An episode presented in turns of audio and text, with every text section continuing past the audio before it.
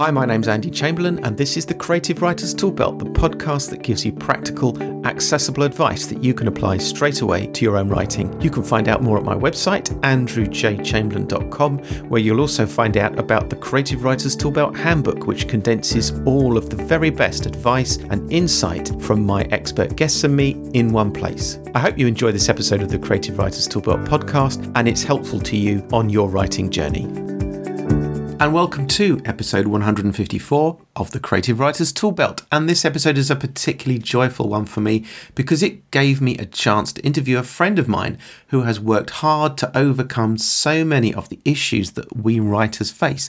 And now she has a three book publishing deal. So, my guest for this episode is Joan Histon. Joan is a writer, a speaker, she's a Methodist local preacher, and a spiritual director. And Joan and I met on some writers' retreats a number of years ago that we both attended in the Lake District here in England. And there's been many a time over those years when on those courses we've sat and talked about the battles that we've both been involved in in getting our writing done and getting it out there. And I think it's safe to say that both of us have a few scars from writing experiences. So I invited Joan to be a guest on my podcast, not because she's an internationally renowned author, or she's about to write, or has just released an international bestseller, or even because she is a friend of mine, but rather because she has faced the kinds of challenges and obstacles that you, I, and so many other writers have faced with our writing. Things like the need to practice and improve on our craft, and yet to do so requires time and effort, and those are things that we have in only limited amounts. The challenge of trying to find the time and energy to write when you have dependents, children, elderly relatives, all kinds of other demands on your time, coping with the rejection that inevitably comes to all of us writers, and navigating as well the bewildering marketing choices that face writers as we try to get our work effectively presented to people. Now, Joan has faced all of these challenges. She is, in many ways, just like any one of us and has felt the joys and frustrations of writing.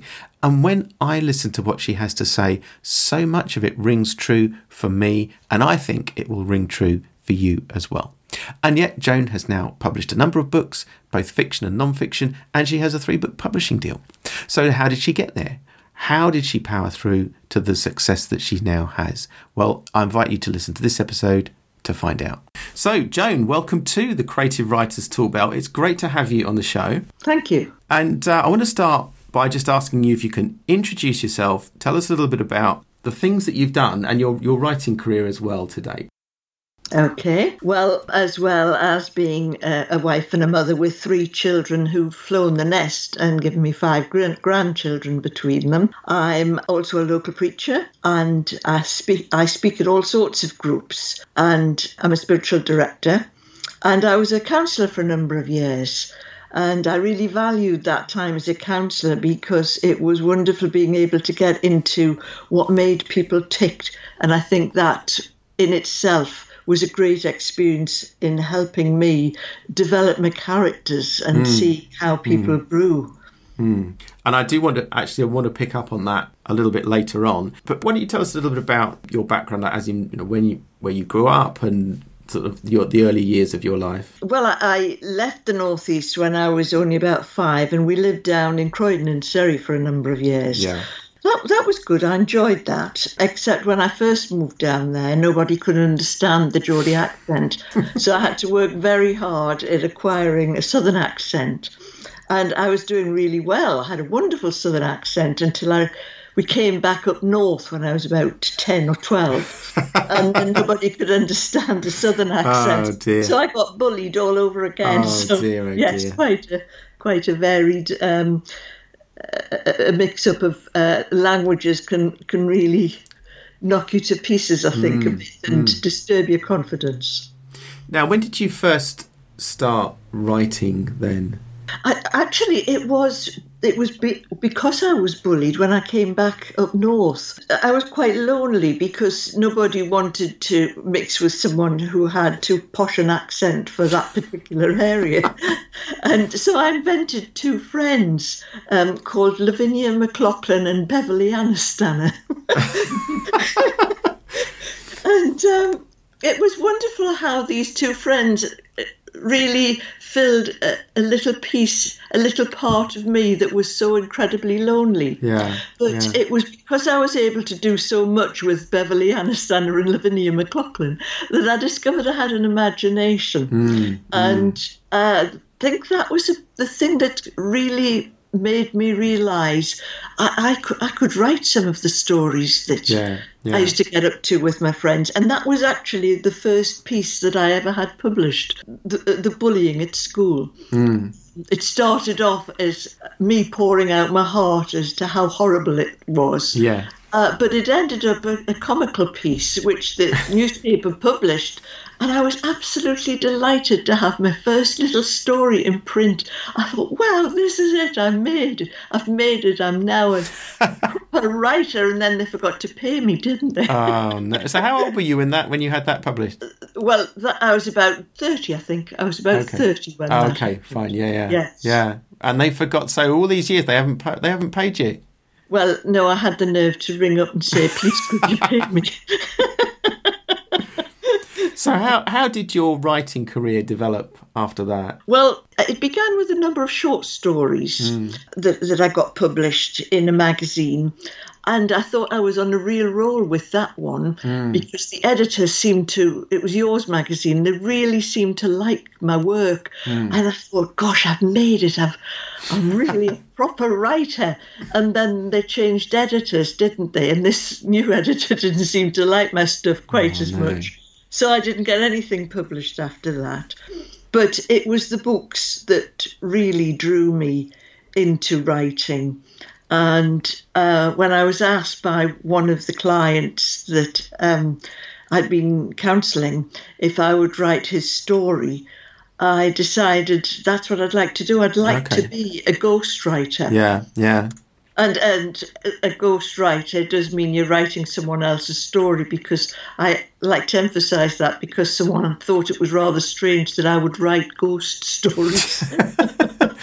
yeah. So it's, it's nothing to do with ghost stories in that sense, is it? Absolutely not. So did you actually write that story for this guy? I did that. That was the first book I had Yeah. published. Uh, that I will be done eventually. A humorous book um, about a, a Methodist minister who goes through the army, but he's the most unlikely minister you've ever come across. and the second book was um, this, as I wrote as a ghostwriter, was uh, Tears in the Dark, and that's a completely different story altogether of a young boy who goes through foster homes and um, children's homes and runs away and has ends up in a psychiatric hospital. It's a very dramatic story. Okay. And it does have a very happy ending. Okay. What happened next? Where did you go from there? Well, it's quite hard work being a ghostwriter. Yeah, it is. um, and listening, as you know, and listening to someone's dramatic story. I enjoyed doing it, and it was a privilege to do it. Um, but there comes a time when you think, I'd really like to write something of, of my own. I was asked if I would write a book called The Shop on Pilgrim Street, and that is a story of a, a deeply moving story of a small Christian bookshop in the centre of Newcastle hmm. uh, that opened up in 1864 and how it kept going through the war years and it only closed about three years ago. Hmm. So it's it's it's a, a good story and I really enjoyed writing that. And with it being local, of course, they asked if I would speak on the radio hmm. for that. So that that was I enjoyed doing that one. And of course, then I decided now I really want to write something that appeals to me in the way of my own novel rather than being asked to write something. yeah. So you're talking more about fiction, are you now? Your own your own story Well, here. the, my latest, my debut novel, The Senator's Assignment, is the mm. first in a trilogy of Roman historical thrillers that, that the publishers wanted. And the first one was launched in October last year. And the sequel, The Senator's Darkest Days, is to be released in March this coming year. Okay. And book three, the, the first draft, well, put it this way, it's done, but it needs work, lots and lots of work. and there's great big flaws, and the plot needs checking on, as Okay. does the research. Okay. Now you've got to deal with the publisher to to create these books. But um, I want to explore a little bit with you the kind of challenges that you've been through to get to this point. Perhaps you could just summarize the stage you're at now, though, for us, and what you're expecting or hoping for from next year. So uh, that would be 2020. Okay. As I say, I put the, the last of the, the Roman books in a drawer because I, I just lost patience with it. And I decided I would focus on something else. And what came to mind was a, a book that I've written called The Blue House on the Corner. That's what I'm working on at the moment. Okay. And it's a mildly humorous book, but very uplifting about a, a grieving lady who, throwing up a well paid career as a dentist, mm. buys a large derelict old house with a view to turning it into a hotel. Okay. The only problem is she discovers six scruffy vagrants have taken up residence in her kitchen. and reluctant to throw them out so close to Christmas and in such icy weather, she agrees to keep them on till New Year if they clear the house for her. Okay. And this is their story and how they end up how they ha- had ended up on the street right, and right. the problem of renovating an old house and so th- that's the, the project i've been working on mm. but what i hope for in this coming year is th- th- to pluck up the courage to open up that drawer and face the mess I've created in oh, the okay. of my yes. trilogy. Yes. That's going to take real courage. So that Um, at some point um, you've got to face that that third book in your trilogy and do some work on it. I have. Yeah. I have. Okay. Yes.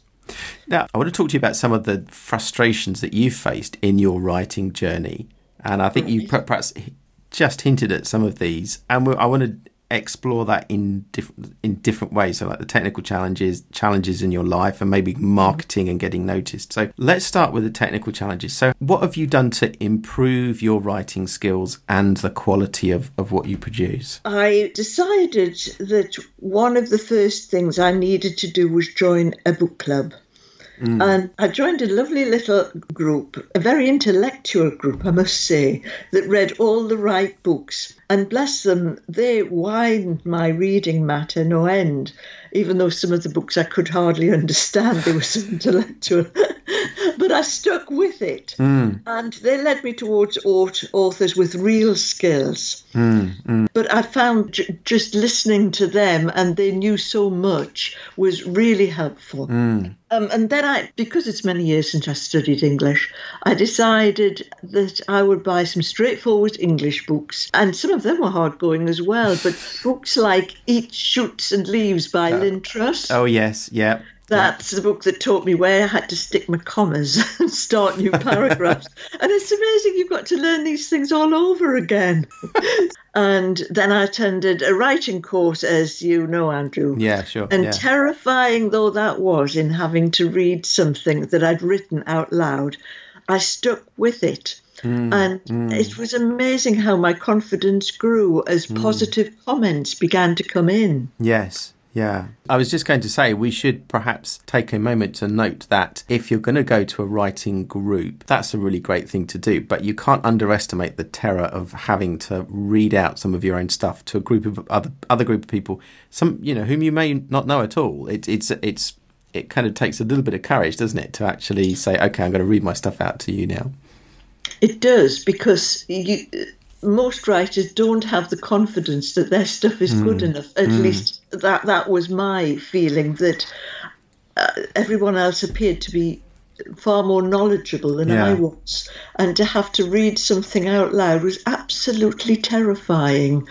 Um, in fact, a few times I just shied clear from doing that, Yeah. or something that I'd worked on weeks before, just to give me the confidence that somebody would say, "Yeah, that's pretty good," and, and they did. Yeah, yeah. And, um, but I noticed a lot of people shied away from doing that, so I wasn't the only one. No, no, But, no. but it's sure you amazing once you start doing it and realizing that you do have a skill, and even though this skill needs to be worked on and improved, people do recognize that skill in you. And most writers are so very, very kind and mm. encouraging to help people along the way. And that was my experience, and that's one of the things that really helped me Yeah. move on in my writing. So obviously we we don't as writers we don't live in isolation. We have challenges in our lives, family, time pressures, yes. whatever else. Are there things that you're happy to talk about in your life have made it more difficult for you to write or have been a challenge in terms of just trying to find time to write sometimes? I think in the early days, that was the greatest challenge uh, with having three children at home and a poorly mm. mother and mm. to visit and a poorly mother-in-law to see to, just snatching the odd hour here or there was like gold. And it was so frustrating. And I think it was because of those frustrations that I realised writing was my passion. That's mm. what I really wanted mm. to do. I just had to live through the frustrations and grab time when I could. Uh, today, the challenge is balancing speaking engagements with writing. Yeah. And I don't know how many times I've asked myself, is this worth it? But there's always one question that answers that for me, and that is, what else would I do if I wasn't writing? And it's simply because I love writing mm. that I stick with it now. The joy of writing for me is sitting mm, in a mm. little study with a big window. Uh, it's only a tiny study, but my window overlooks the trees and the fields of the Tyne Valley. Yeah, and I really feel I can bring my characters to life as they face the challenges before them. One of the challenges is actually not getting too depressed when the publishers don't get my marvellous masterpiece that I sent them. You, you, mean in terms of they don't understand what you're trying to do with it, or absolutely, yeah. absolutely. so I want to kind of explore this a little bit more. It, it, sounds as if it's that deep passion for writing inside you that's kept you moving along, that's kept you at it. But there must have been times when you felt really frustrated, or or it's been really difficult. I mean. You, can you tell us a little bit about what those times are like and, and why you've still carried on anyway? I think some of the difficulties for me has been the technical difficulties. Mm. Just getting onto Skype with you. we got there in the end. that was that was very hard work. For me, it's like facing a marathon when you've none, never run before. Mm. And I don't know what I'm doing half the time. And I was advised to start a web page and write blogs. And that's great advice, but the difficulty comes when you don't even know how to get onto your own web page, let alone how to write something on it. But that that's when you need to call on other people who have mm. these expertise mm. for help mm. and, and, ask for help and not be afraid to ask for help recognizing that you may be adept at, adept at writing but there are certain skills that you don't have and for me it is technology and i'm just more than grateful for my 15 year old grandson tom who knows all there is to know about computers and websites, and another lady who belongs to the Association of Christian Writers Group, and, and she helps put me right as well. And both these people have been invaluable to me. So it sounds as if you've relied on friends or family a little bit just to kind of keep at it or to, to, to sort of cover some of the things that you're maybe not so good at. I have, yes. Okay. Yes.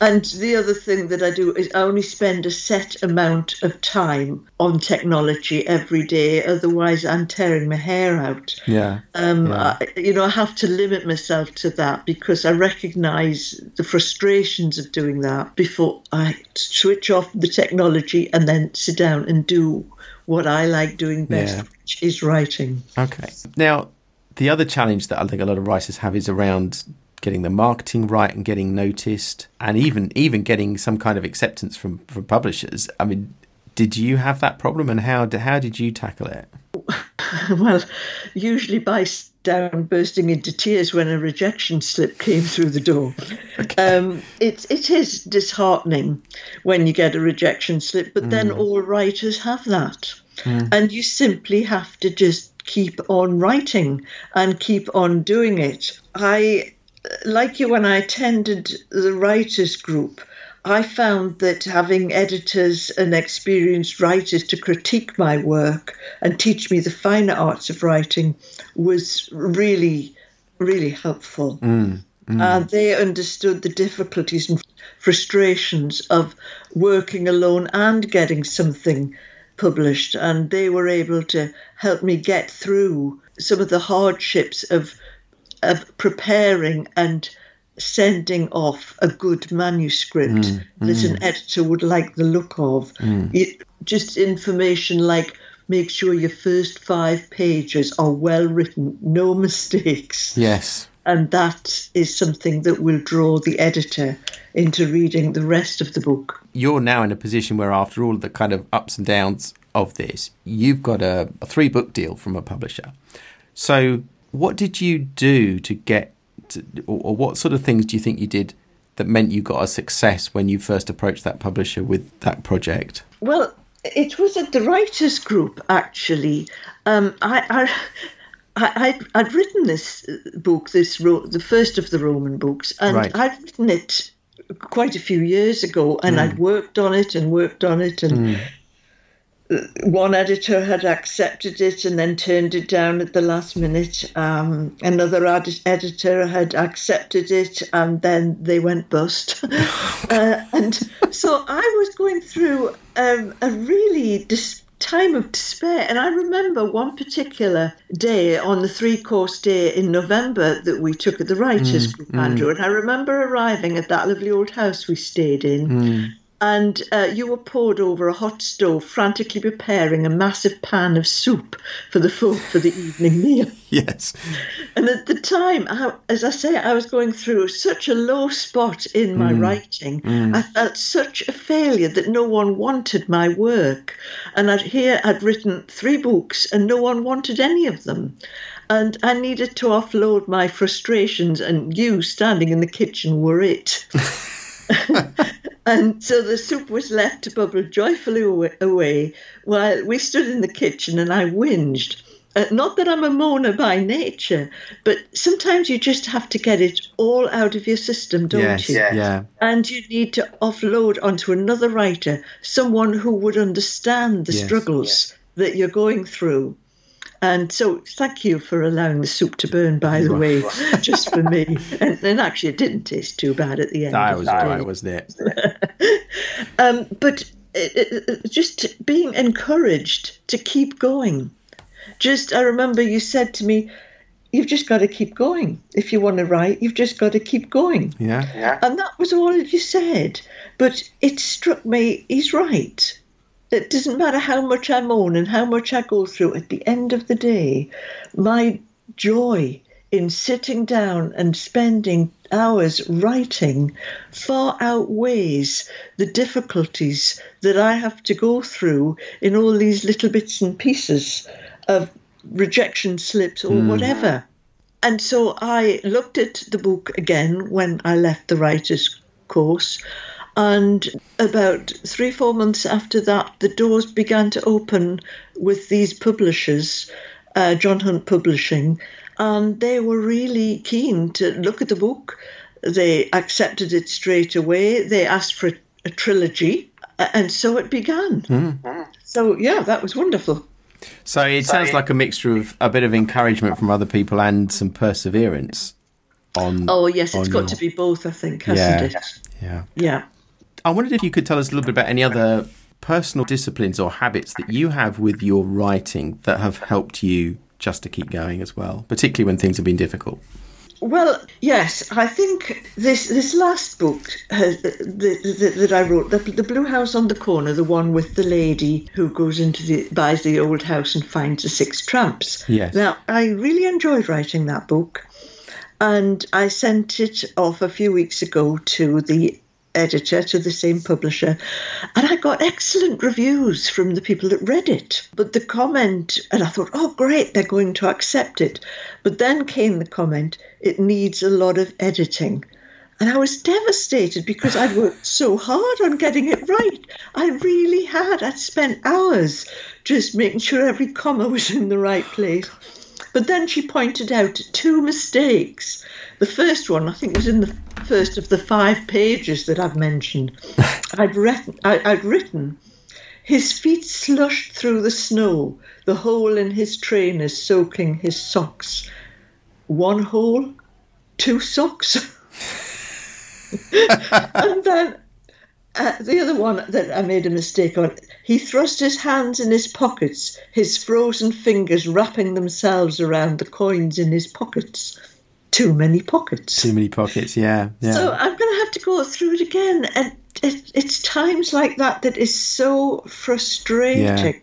Yeah. yeah. that and you've just got to get on with it. You know, this it's part of a writing career, and I think it's part of any job because no matter how much you like any job, there are always going to be moments when you think, What am I doing this for? there are always going to be those frustrations. But if you are doing what you really enjoy, uh, something that you're really passionate about, something that you know you have a gift for, but obviously, like all gifts, it needs to be worked on mm. and honed mm. and improved. Mm. If you're doing that, then you just got to get on with it. No, fair enough, and and you're right. It, it, there is no other way of doing it, is there? Really, that you just have to kind of graft away at it, and and if you have that passion for it, as you've mentioned, then then you keep going. But it does help to have people around you that you can sound off about it too yes. now and again.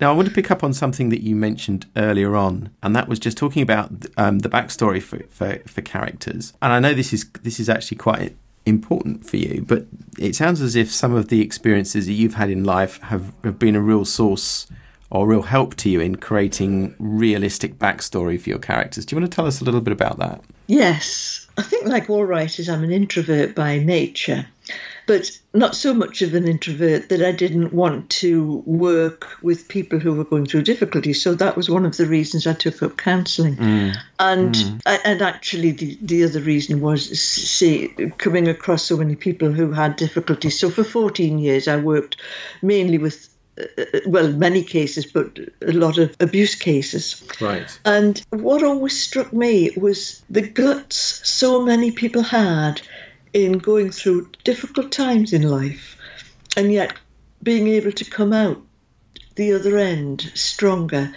The guts they had in being able to talk about their difficulties because they wanted to be healed.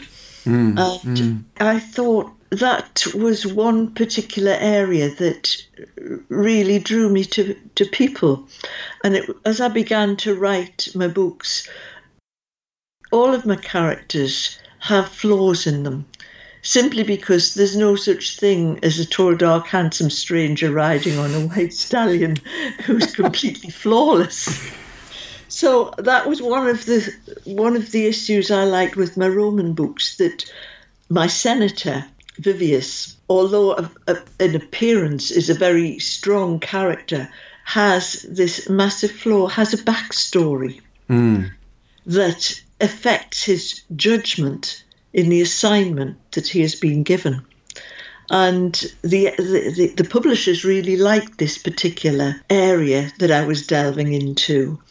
And uh, it was good to get a few reviews that meant that actually mentioned this. I think yes. you're right in that that does actually connect to the fact that we readers don't really believe in perfect characters, and they're not that interesting. Actually, it's the characters who are no. flawed or complicated or struggling with some you know internal demon or something's happening. Yes. Those are the characters that are more interesting, I think, aren't they?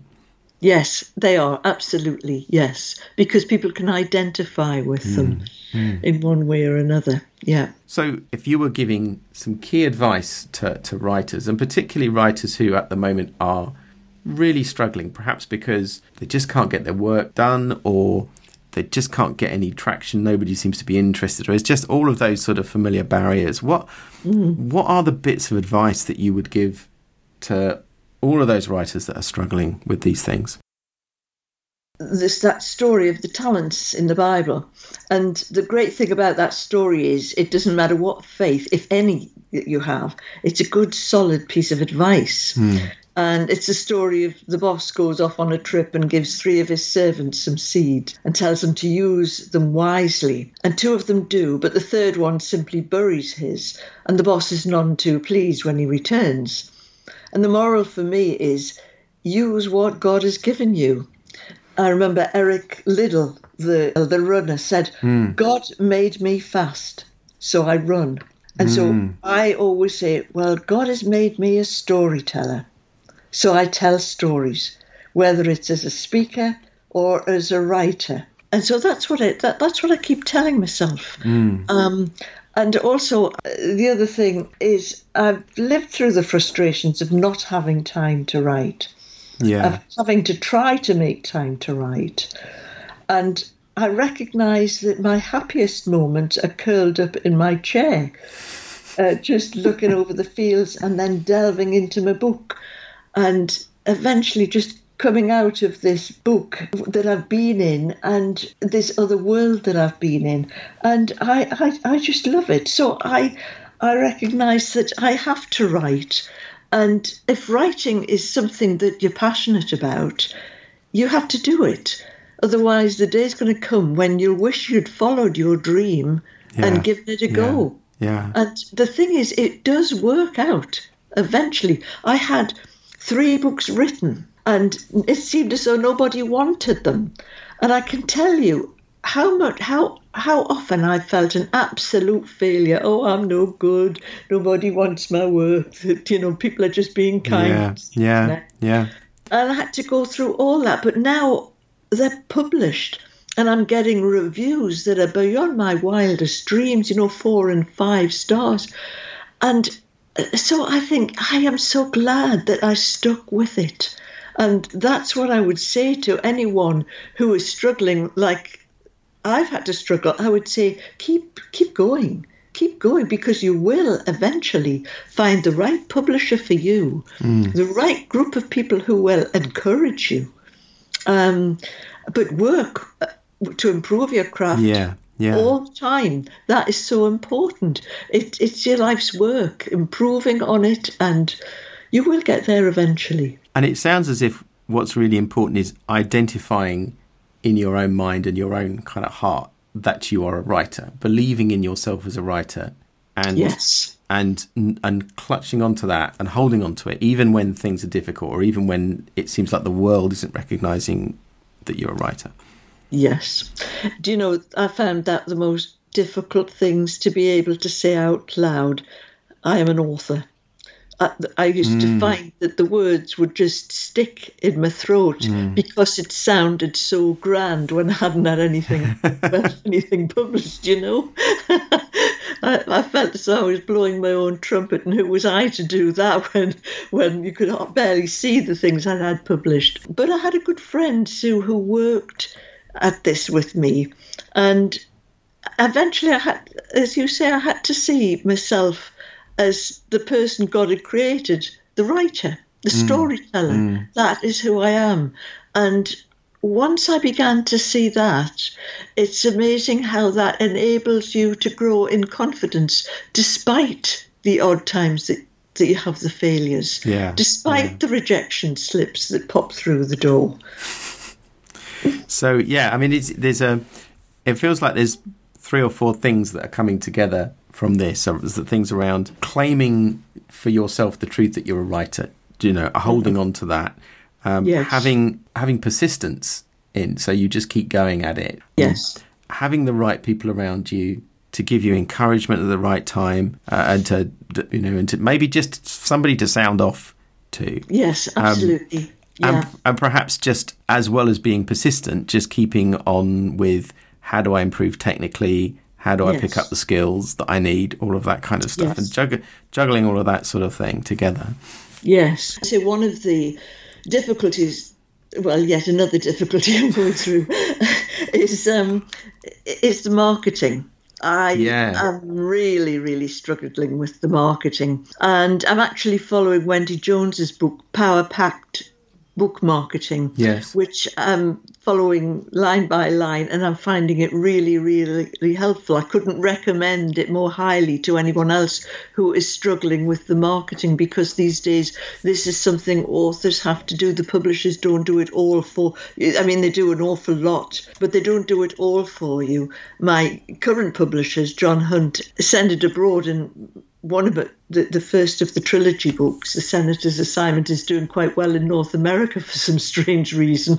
But other places, you have to work at the marketing yourself. And this is where I, I, I need help again. Um, yes. What was that? The name of that book again that you you recommended? That's Wendy Jones's book, Power Packed Book Marketing. okay. Yes. because I think it's true to say that actually, as a, I mean, I feel as a writer, I, I'm not expecting anybody to, else to sell my book in a way. I mean, if they do, that's great. If you've got a publisher, that's great. But actually, you really have to take an awful lot of responsibility yourself for those things now, don't you?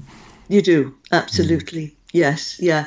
I mean, I'm in the very fortunate position of, of, of, having a husband who decided he would take up cooking as a hobby when he retired. so I have a really good long afternoons writing most afternoons now and don't have to worry about food. I just have to wait until I hear clatters and bangs in the kitchen. Fantastic. And then he and, makes your tea um, for you. And then he, there's there's my dinner ready. Excellent. Uh, we won't we won't mention all the pans that I have to wash up afterwards. Well, well, yeah. But it's wonderful. Yes, it's wonderful. So as as we come towards the end of this, are there any final words of encouragement or advice that you want to give to people who are listening to this? I think all I can say to you is if you have that passion for writing, go with it. Mm-hmm. Because mm. I would hate you to reach the stage one day later on in life where you turn around and say, Oh, I wish I'd just stuck with that a little bit longer.